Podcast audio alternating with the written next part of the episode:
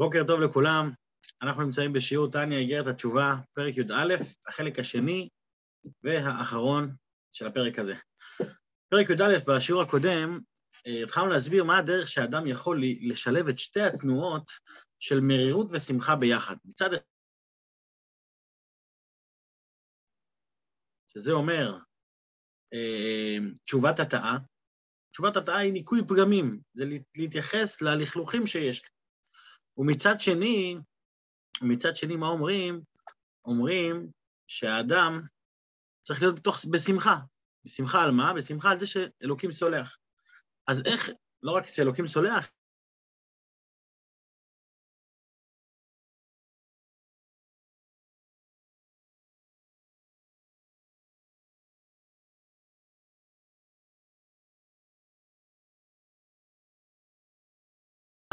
תנועה, לא יודע אם שמעו אותי טוב, אז שוב, איך אדם יכול לשלב את שתי התנועות האלה ביחד, גם מצד אחד תנועה של מרירות על החטאים שלו, וגם מצד שני תנועה של שמחה על הקירוב והדבקות בקדוש ברוך הוא. אז כדי להגיע למצב כזה, אומר אדמו"ר הזקן, שזה גם, זו תשובה הילאה ברמה גבוהה יותר, תשובה הילאה שהיא גם שמחה וגם מרירות ביחד. מה, מה העצה? העצה להתבונן עד כמה הקדוש ברוך הוא רב לסלוח. כשאדם מתבונן, שלא משנה מה האדם עושה, תמיד הקדוש ברוך הוא יסלח לו, אז זה נותן לו את התקווה ואת העידוד, שבסופו של דבר תמיד יהיה טוב. ואז הוא אומר, כמו שאפילו הדבר הזה הוא ציפייה ודרישה מכל אחד ואחד להיות אחד, להיות אדם כזה שמוחל. זאת אומרת, לא, לא, אם בן אדם מבקש ממך סליחה, אפילו אם הוא פגע בך, לא משנה איזה סוג פגיעה, פגיעה פיזית, פגיעה אה, נפשית, פגיעה, נזק בלתי הפיך, אפילו הריגה, אדם צריך למחול. איך, איך הלשון? שלא יהיה אכזרי מלמחול. כי החוסר מחילה זה ממש מראה על אכזריות רצינית. אפילו על דברים כאלה חמורים. ואמרנו ששלוש פעמים בן אדם מבקש, הוא כבר לא צריך לבקש יותר, כי חזקה שאתה תמחל לו. אתה חייב למחול לו. ועד כדי כך שדוד המלך הרחיק את הגבעונים שלא רצו למחול לשאול. אז, אז רואים עד כמה המחילה היא דבר שהוא נדרש מבן אדם גם. אז אם זה נדרש מבן אדם ככה, על אחת כמה וכמה כשמדברים על הקדוש ברוך הוא בעצמו. שהמחילה אצל הקדוש ברוך הוא היא הרבה יותר חזקה ממחילה של אדם. אם אדם צריך למחול על כל מה שעשו לו, אז הקדוש ברוך הוא, אצלו המחילה הוא מקור הרחמים והחסדים והמחילות, והוא יכול, והיכולת שלו למחול ולסלוח היא הרבה יותר חזקה. כשאדם מתבונן בזה, זה מעורר בו את השמחה. זאת אומרת, אין פה התעלמות מהחטאים, אבל מצד שני יש פה את הקירוב ואת השמחה על הזכות להיות קרוב של אלוקים סולח. בחלק הזה של החלק של היום, דבור הזה כן מרחיב את העניין של הסליחה ומחילה של הקדוש ברוך הוא, עד כמה זה חזק, עד כמה זה נעלה, ועד כמה זה מקיף כל אחד ואחד, ועד כמה זה אינסופי. ועד כמה לא משנה מה אדם עשה, גם אם הוא חטא ברמות הכי גבוהות, וגם אם הוא, אם הוא התכוון שוב ושוב, לא משנה מה, לכל אחד תמיד יש תקווה. זה בעצם המסר של הפרק, של פרק י"א בכלל, והחלק השני בפרט. אז בואו נשתף מסך. ונצא לדרך לפי הסדר, נתקדם.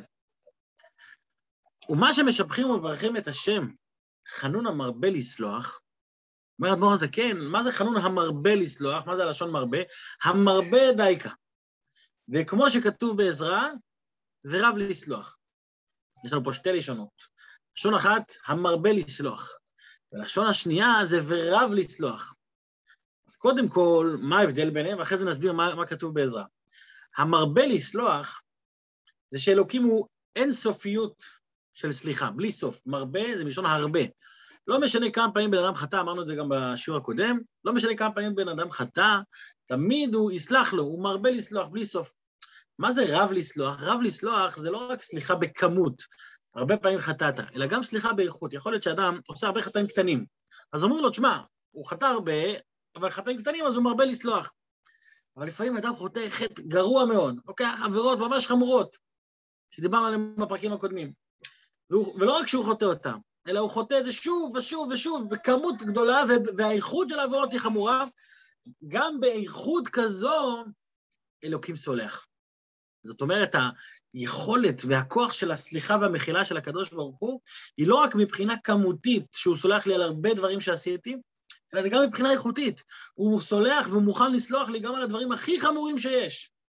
זה ההבדל בין המרבה לסלוח לבין רב לסלוח. המרבה לסלוח זה הרבה הרבה חטאים הוא סולח לי על הכל. אין אלוקים, הוא לא משנה מה, הוא תמיד יסלח לי. ורב לסלוח, הוא יסלח לי על הכל, לא רק על דברים קטנים, אלא גם על דברים הכי חמורים, אלוקים הוא סולח. מביא אדמו"ר הזה כן הוכחה, וכמו שכתוב בעזרה. מה מה, מה זה כמו שכתוב בעזרה? יש סיפור בספר עזרה, שם מסופר באותה תקופה שאנשים היו חוטאים בחטאים הכי הכי חמורים. אחד מהדוגמאות שמביאים שם זה ש, שאנשים היו פשוט מתחתנים עם גויות, וההתבוללות הייתה התבוללות נוראית. עכשיו כתוב שה, שההתבוללות זה אחת העבירות הכי חמורות, אם לא החמורה, למה? כי כל עבירה שבן אדם עושה, אז הוא מנתק את עצמו באופן אישי. אבל התבוללות זה ניתוק מהעם לגמרי, זאת אומרת, אתה גם את הדורות הבאים שלך אתה ניתקת, לא רק את עצמך. ויצרת פה מציאות של טומאה, בן אדם שמתחתן עם גויה, אז הילדים כבר לא יהודים. אז אתה, הפעולה שלך היא לא פעולה עצמית, היא פעולה רב-מערכתית. ולא רק שהם חטאו בחטא כזה, הם חטאו, הם עשו את זה דור אחרי דור, איזו תקופה ארוכה שאנשים התבוללו אחד אחרי השני. ואז הם באו לעזרה, חכמים שם באו לעזרה ואמרו, יש תקווה לדור הזה? זה, זה דור בלי תקווה, אין להם שום, שום, שום, שום, מה הם יעשו? אמר להם עזרא, יש תקווה, מה? הקדוש ברוך הוא, אם הם יעשו תשובה, הקדוש ברוך הוא יסלח להם. ומה האדמו"ר הזה כן לומד מהסיפור הזה? שגם בחטאים חמורים כביכול, לא משנה איזה חטא, אם החטא הוא חמור מאוד, של התבוללות, שזה ניתוק לא רק שלי, אלא של הדורות הבאים, גם על זה יש תקווה, גם על זה אלוקים סולח. זאת אומרת, זאת אומרת ש, שהאדם שמתבונן בזה, הרבה פעמים אחד מהדברים שהם מונעים מאיתנו להתקרב זה, אין לי סיכוי, אני, אני מכיר את עצמי, אני, אתה יודע מה אני עברתי? אני שואל, אין, אין סיכוי שאלוקים סולח לי על מה שעשיתי. מה התשובה? עברת הרבה? מרבה לסלוח. עברת חמורי, דברים חמורים? רב לסלוח. גם לזה, הכל הוא סולח. ואז האדמו"ר זקן מרחיב את זה פה. דהיינו, שבמידת בשר ודם, באדם רגיל, אם יחטא איש לאיש וביקש ממנו מחילה, ומחל לו. מחלתי. ואחר כך חזר לאיסורו. עוד פעם הוא, הוא לא יודע, מישהו גנב לי, מחלתי לו, גנב לי עוד פעם. קשה מאוד שימחול לו שנית. עוד פעם עכשיו לסחור, אתה יודע מה, אבל פעם שנייה, בסדר. ומכל שכן, שלישית ורביעית, פעם רביעית אתה גונב, כאילו, אדוני, כמה אני יכול לסלוח לך כבר, בוא. אל תפסיק לעשות מה שעשית.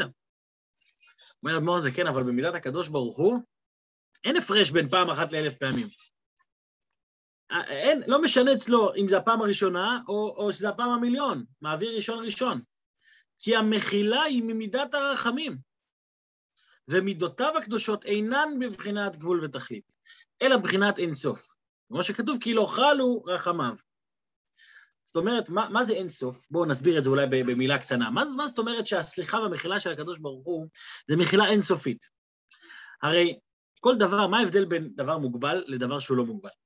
דבר מוגבל, מתי מתחילה ההגבלה שלו? ההגבלה שלו לא מתחילה כשהוא מסתיים, אלא כשהוא מתחיל, ניקח למשל אה, אה, פנס, פנס של אור. עשיתי, אה, הפנס יכול להאיר למרחק של 100 מטר נגיד. עברתי 100 מטר, חושך. מתי מתחיל הפנס להיות חשוך? זאת אומרת, מתי המעבר הזה בין אור לחושך? אז לכאורה אני אגיד, אחרי 100 מטר. התשובה היא לא. בשנייה הראשונה שהאור יוצא מהפנס, כבר הוא מפסיק, כבר הוא, כבר הוא נגמר. רק מה, נשאר לו עוד. אז הוא התחיל להיגמר. אז עוד קצת, עוד קצת, אחרי 100 מטר כבר לא, כבר לא נשאר כלום. אבל ההתחלה של הסיום שלו הייתה בתחילת הדרך. יש לשון כזאת בגמרא, שמתי בן אדם מתחיל למות? כשהוא נולד. זאת אומרת, יש, יש הקצבה, כמה בן אדם יכול לחיות. ו, וככל שהזמן עובר, אז אתה מתקרב כביכול לסוף. אז מתי אתה מתחיל להתקרב? כשאתה, כשאתה בגיל מאוחר מאוד? לא. אתה מתחיל להתקרב כבר כשאתה קטן. כי אתה מוגבל, מלכתחילה אתה מוגבל, אז ההגבלה שלך היא מתחילה מהשנייה הראשונה. ולכן, גם אחד שסולח בפעם הראשונה, אז סלחתי בלב שלם. אבל הסליחה היא לא מושלמת, למה? כי בפעם המאה אני אפול. אז אם בפעם המאה אני אפול, גם בפעם הראשונה אני מרגיש כאילו, שמע, זה לא לגמרי. אצל הקדוש ברוך הוא אין לו, הוא בלי גבול. מה זה בלי גבול? זאת אומרת שאותה עוצמה של אחד נמצאת אצלו באלף. אגב, יש דיוק יפה של הרבי, למה הוא דווקא אומר אלף? למה אלף? כי בממוצע בשנה אנחנו מבקשים מהקדוש ברוך הוא אלף פעמים סליחה. כל יום יש לנו שלוש תפילות, וכל פעם אנחנו אומרים חנון המרבה לסלוח. וכל פעם אנחנו בטוחים שהקדוש ברוך הוא סולח לנו, כמו שאמרנו בשיר הקודם, אם לא זה ברכה לבטלה. אז שלוש פעמים ביום, כפול 365 ימים, בממוצע זה זה אלף, אלף פעמים שאנחנו מבקשים סליחה. אז זה מה שהוא אומר, אצל אלוקים אין הפרש בין פעם אחת לאלף. גם אם אתה כל יום נפלת וכל יום ביקשת סליחה, אצל הקדוש ברוך הוא זה כמו הפעם הראשונה. מבחינתו הוא סולח לך בשיא העוצמה שלו. הוא מביא את זה כי הוא רוצה להדגיש פה את האינסופיות של המחילה של הקדוש ברוך הוא. ולכן הוא מביא פה את הפסוק גם כי לא חלו רחמיו, אין להם הפסק. המרחם כי לא חלו רחמיו. ולגבי בחינת, אני ממשיך לקרוא בפנים, ולגבי בחינת אינסוף, אין הפרש כלל בין מספר קטן לגדול, זה כולה קמא כאילו ממש חשיב, משווה קטן וגדול וכו'. פעם, פעם הבאנו את המשל, אמרנו, מה יותר רחוק מהאפס, אחד או מיליון? התשובה היא שאותו דבר.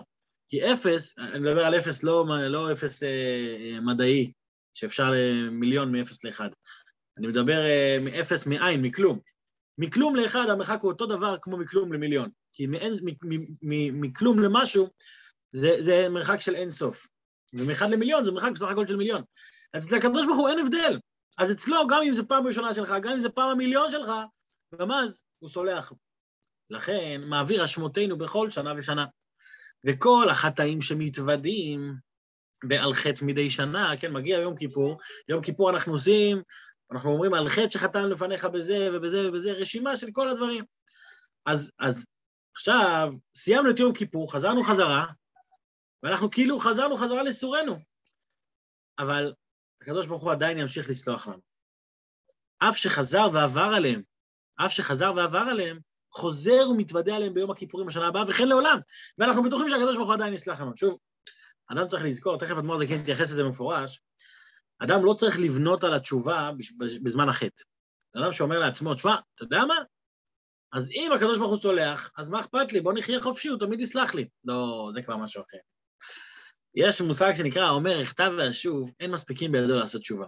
אם אתה, אם אתה חוטא ואתה בונה על זה שאלוקים יסלח לך, זה בעייתי. הבקשת מחילה של אדם צריכה להיות בקשה אמיתית. אז באמת הקדוש ברוך הוא יסלח לו. אם אתה בונה על זה שהוא ימחל לך, הבקשה היא לא אמיתית. אז אלוקים הוא סולח, למי הוא סולח? למי שחוזר, למי, ש... למי שמבקש מחילה. מי שלא מבקש מחילה, אין מה, אין, מה, אין למי לסלוח. ובקשת המחילה האמיתית היא כשאתה לא עושה את זה על מנת לחטוא. אתה לא מבקש, אתה אומר, אה, אלוקים יסלח לי, נמשיך על החשבון. לא. תכף נתייחס, תכף נתייחס לזה באריכות יותר, אדמור זה כן מביא את זה במפורש. אז הוא אומר ככה, ובכל שנה ושנה, לאו דווקא. זאת אומרת, זה לא, לא רק פעם בשנה ביום כיפור שאני מתוודה על חטאים, אלא אפילו, אלא כמו כן בכל יום ויום. ג' פעמים מברכים, ברוך אתה השם, חנון המרבה לסלח. לכן אמרנו אלף. וכמאמר רבותינו, זיכרונה לברכה, תפילה כנגד תמידין תקנוע, כמו קורבן שהיה קורבן התמיד, בבוקר ובערב, כל יום, כל יום, כל יום, שהוא מכפר על העוונות של בני ישראל, ככה תפילה. כל תפילה ותפילה, אלוקים סולח לנו מחדש, כמו הקורבן. ותמיד של שחר, הקורבן התמיד שהיה בבוקר, היה מכפר על עבירות הלילה. ותמיד, קורבן התמיד של בין הארבעים, מה שהיו מקריבים בבית המקדש, היה מכפר על של יום. וכן מדי יום ביום לעולם. זה, זה מראה לנו את האינסופיות והנצחיות של הסליחה של הקדוש ברוך הוא. עכשיו, רק נשווה בנפשנו, בן אדם שמתבונן בזה, לאיזה תנועה זה מביא אותנו? מביא אותנו לתנועה של שמחה. זו תנועה של שמחה שלא ביטלה את העבירות. זה לא, סליחה, זה, לא, זה לא שמחה שאני אומר, יאללה, לא עשיתי כלום, הכל טוב, זה שמחה ש... למרות שאני כזה גרוע, בוא, זה כן תכף יגיד משפט חזק, אני אגיד אותו עכשיו, כי זה משפט חזק. לפעמים כשאדם מתבונן בחטאים שלו, זה מביא אותו לעצבות. אוף, תראה מה עשיתי, עשיתי ככה, עשיתי ככה, איזה באסה. כלומר, זה כן מלמד אותנו, אם אתה תתבונן במה שעשית, זה אמור להביא אותך לשמחה. איך שמחה? למה? למה? כי אתה מתבונן שעם כל זה שזה כזה חמור, הקדוש ברוך הוא סולח לך. אז איזה זכות, איזה, איזה, איזה, איך אפשר שלא להיות בשמחה? כי על דברים כל כך חמורים, הקדוש ברוך הוא סולח לגמרי. מזכיר לי ככה בסוגריים, אני אגיד, זה מזכיר לי מה שדיברנו פעם על פרק אה, מ"ו, אני חושב, או מ"ה, בספר התניא, מ"ה, לעורר את מידת הרחמים על הקדוש ברוך הוא. שאדם אדם שמתבונן עד כמה הוא גרוע, ככל שאני יותר גרוע, זה מעורר אצלי יותר רצון לדבוק בקדוש ברוך הוא, ויותר אהבה להשם. למה? כי אני מבין שהשם ירד עד להשפטות שלי להרים אותי משם. אז אני לא אוהב אותו? אני מחזיר לו בחזרה. אומרת, אדמו"ר זה כן עושה הפוך על הפוך. אנחנו רגילים שכשאני חושב על הדברים השליליים שלי, אז זה מוריד אותי. אדמו"ר זה כן אומר, לא, זה מרים אותך. תתבונן על מה שאתה שלילי, אבל אל, אל תישאר רק בשלילי, אל תישאר ב, ב... אוקיי, אני גרוע. קח את זה ותמנף את זה לאהבת השם. אני אוהב את השם כי הוא תופס אותי גם בהשפתות. אני אוהב את השם כי הוא סולח לי גם על הדברים החמורים. שוב, אני לא בונה על זה שאני אעשה עוד דברים חמורים, הפוך, אני רוצה להתקרב אליו, אני רוצה להיות טוב, אני באמת רוצה להשתנות. אבל הוא מצידו מקבל אותי במקום שהכי, שבו אני נמצא. וככל שאני אתבונן בעומק של השלילה, של השלילה איפה שאני נמצא, העומק של, ה, של החומרניות, של הדבר הלא טוב שאני נמצא בו, זה יעורר אצלי אהבה להשם, ושמחה על הזכות שיש לי להתקרב. זו גישה אחרת לגמרי לחיים. תוך כדי שאני אומר את זה, זה, זה נתפס אצלי יותר חזק. כמה הקדוש ברוך הוא סולח לנו, כמה הוא מקבל אותנו, כמה הוא אוהב אותנו. אז לא נאהב אותו בחזרה? אין דבר כזה. אז אומר אדמו"ר הזקן, כמו שזה פעם בשנה ביום כיפור, זה כל יום גם קורה, לא רק ביום כיפור, אלא שיום הכיפורים מכפר על עבירות חמורות. מה ההבדל בין יום כיפור לקורבן הרגיל של, של, של קורבן התמיד? יום כיפור שייך לעבירות חמורות, והתמיד, שהוא קורבן עולם, מכפר על מצוות עשה בלבד. זאת אומרת שביטלתי משהו לא טוב. וכן התפילה בזמן הזה עם התשובה כאן נזכר לי. זאת אומרת, כשאני מתפלל כמו שצריך, אני דבק ורוצה להיות קשור לקדוש ברוך הוא, אז זה מרומם אותי, זה מעלה אותי, קורבן עולה, זה מעלה אותי. הכפרה הסופית היא ביום כיפור, זאת אומרת, אין יום כיפור מכפר אלא לשווים. אז התשובה אני עושה בכל יום. יום כיפור הוא לוקח ופותח את הכל דף חדש. אז זה מה שאדם צריך להתבונן בכל יום ויום. עכשיו, כמו שאמרתי קודם, אז בן אדם יבנה על זה. כאן אדמו"ר הזקן מתייחס לזה, למה אי אפשר לקרוא לזה אה, כמו אדם שבונה על זה? ואין זה, אומר אדמו"ר הזקן, אין זה אחטא ואשוב.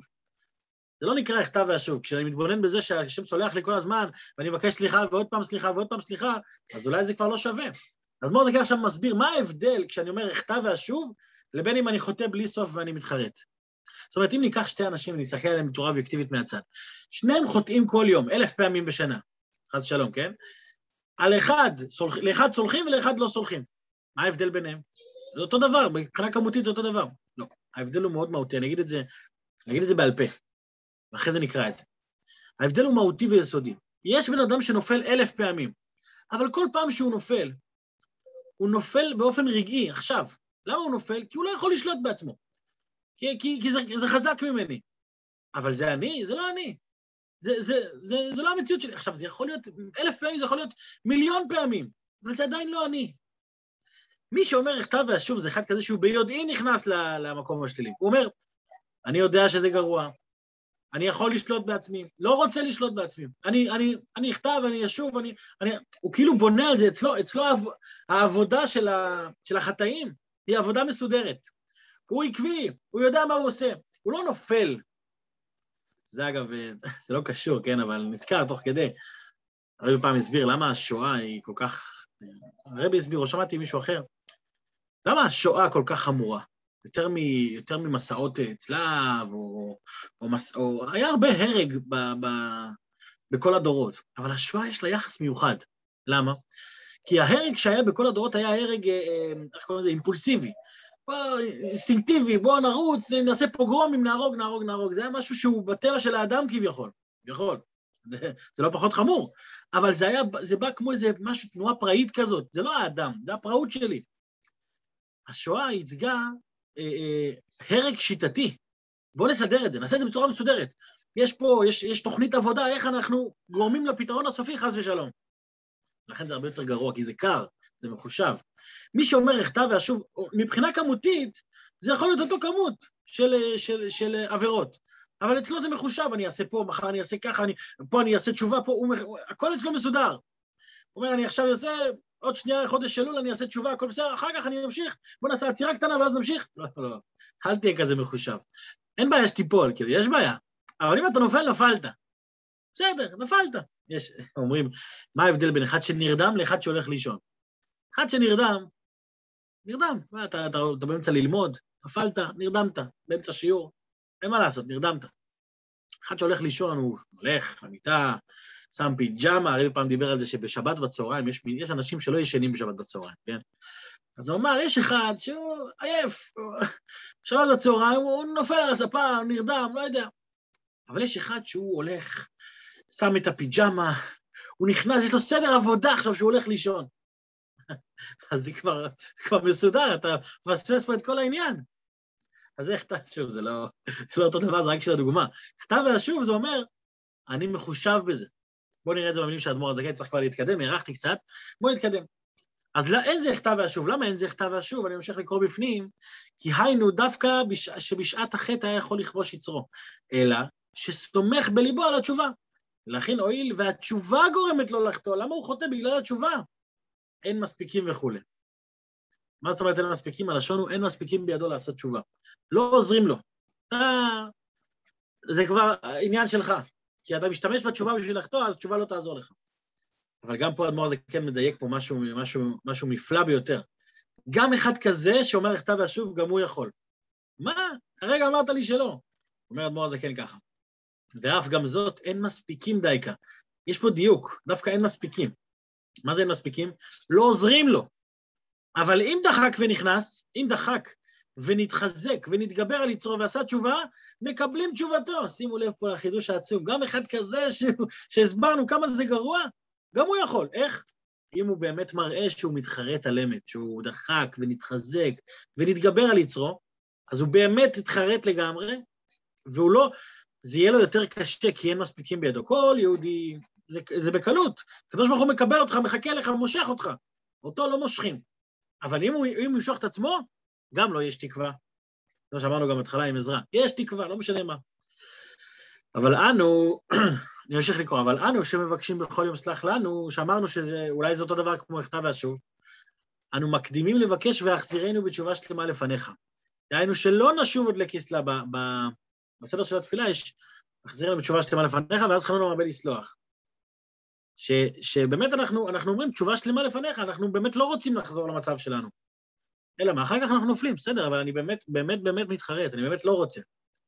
דהיינו שלא נשוב עוד לכסלה, וכן ביום הכיפורים.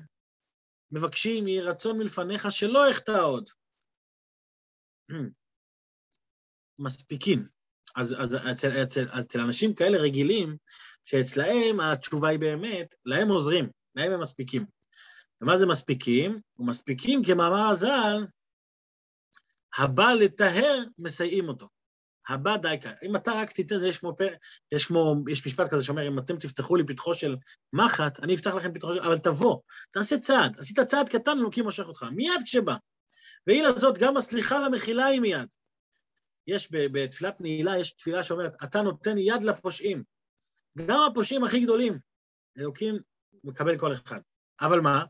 נותן יד. אם אתה רוצה שאני אקבל אותך, תן יד חזרה.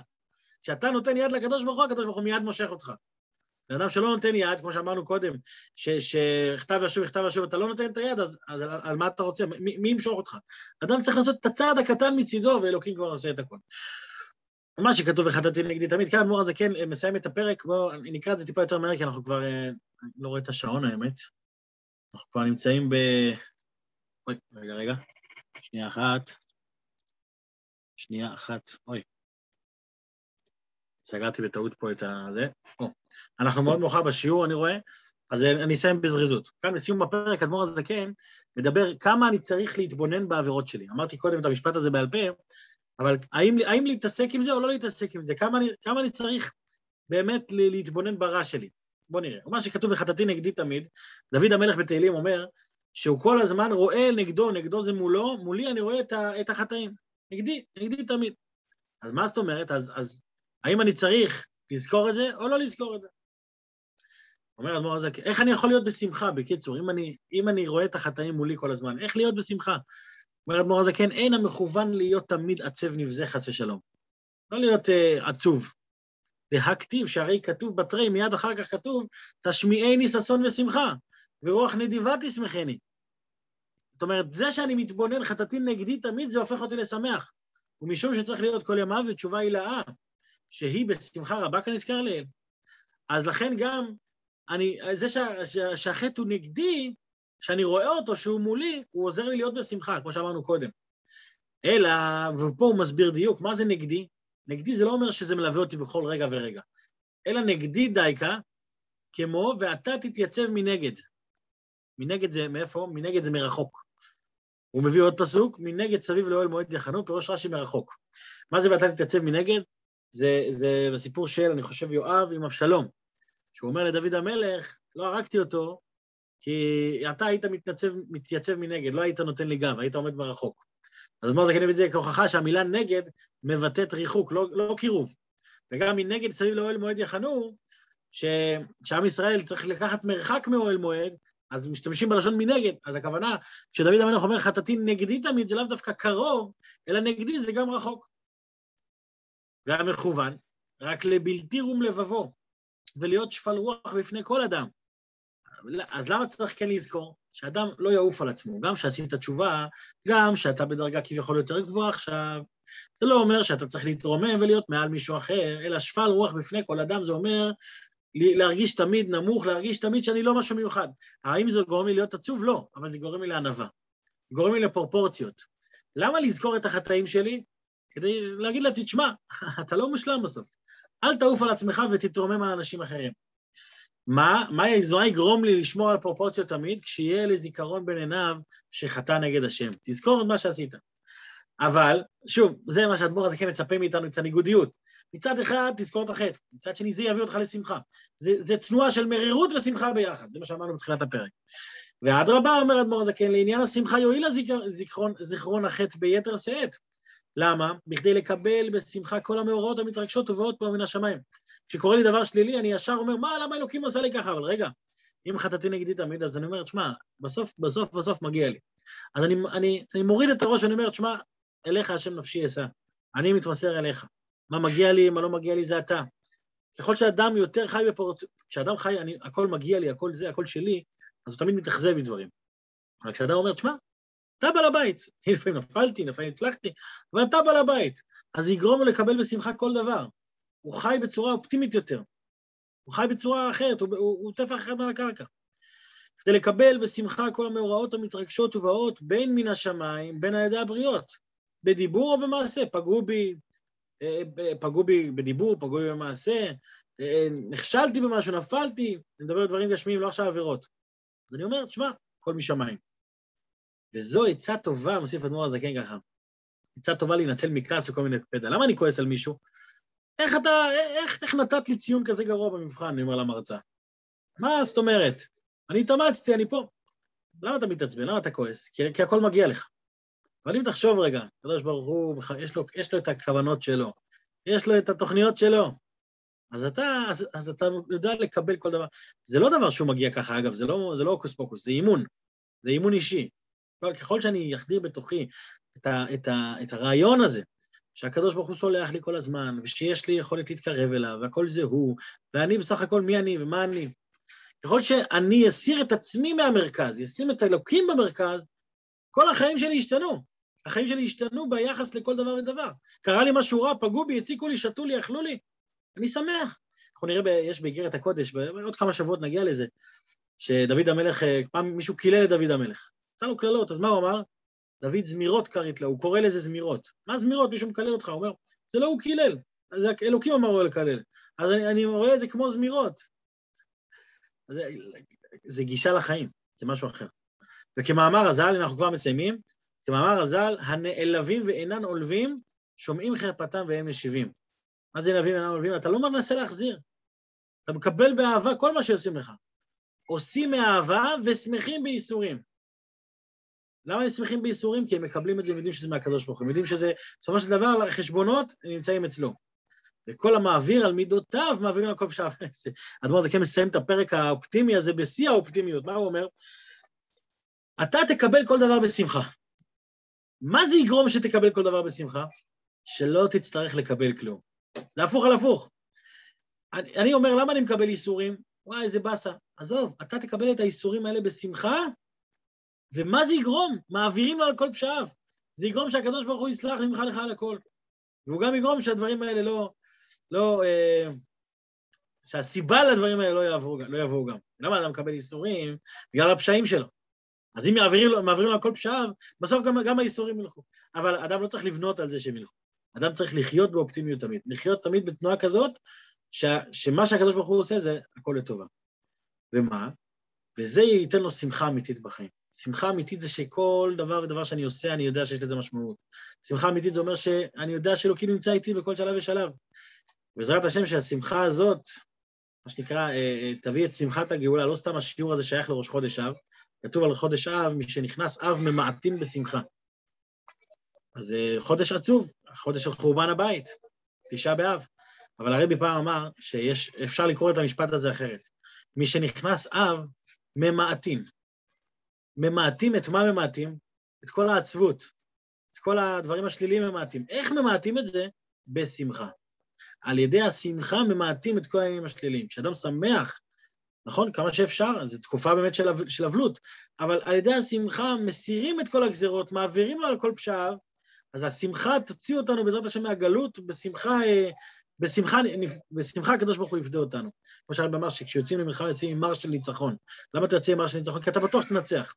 השמחה על זה שהקדוש ברוך הוא איתנו וסולח לנו, היא זו שגם תביא לנו את הגאולה, ובעזרת השם, כמו שכתוב, ושמחת עולם על ראשם, שיהיה במהרה בימינו אמן. שבת שלום, בשורות טובות. יישר כוח לכל המשתתפים. תודה רבה, שבת שלום.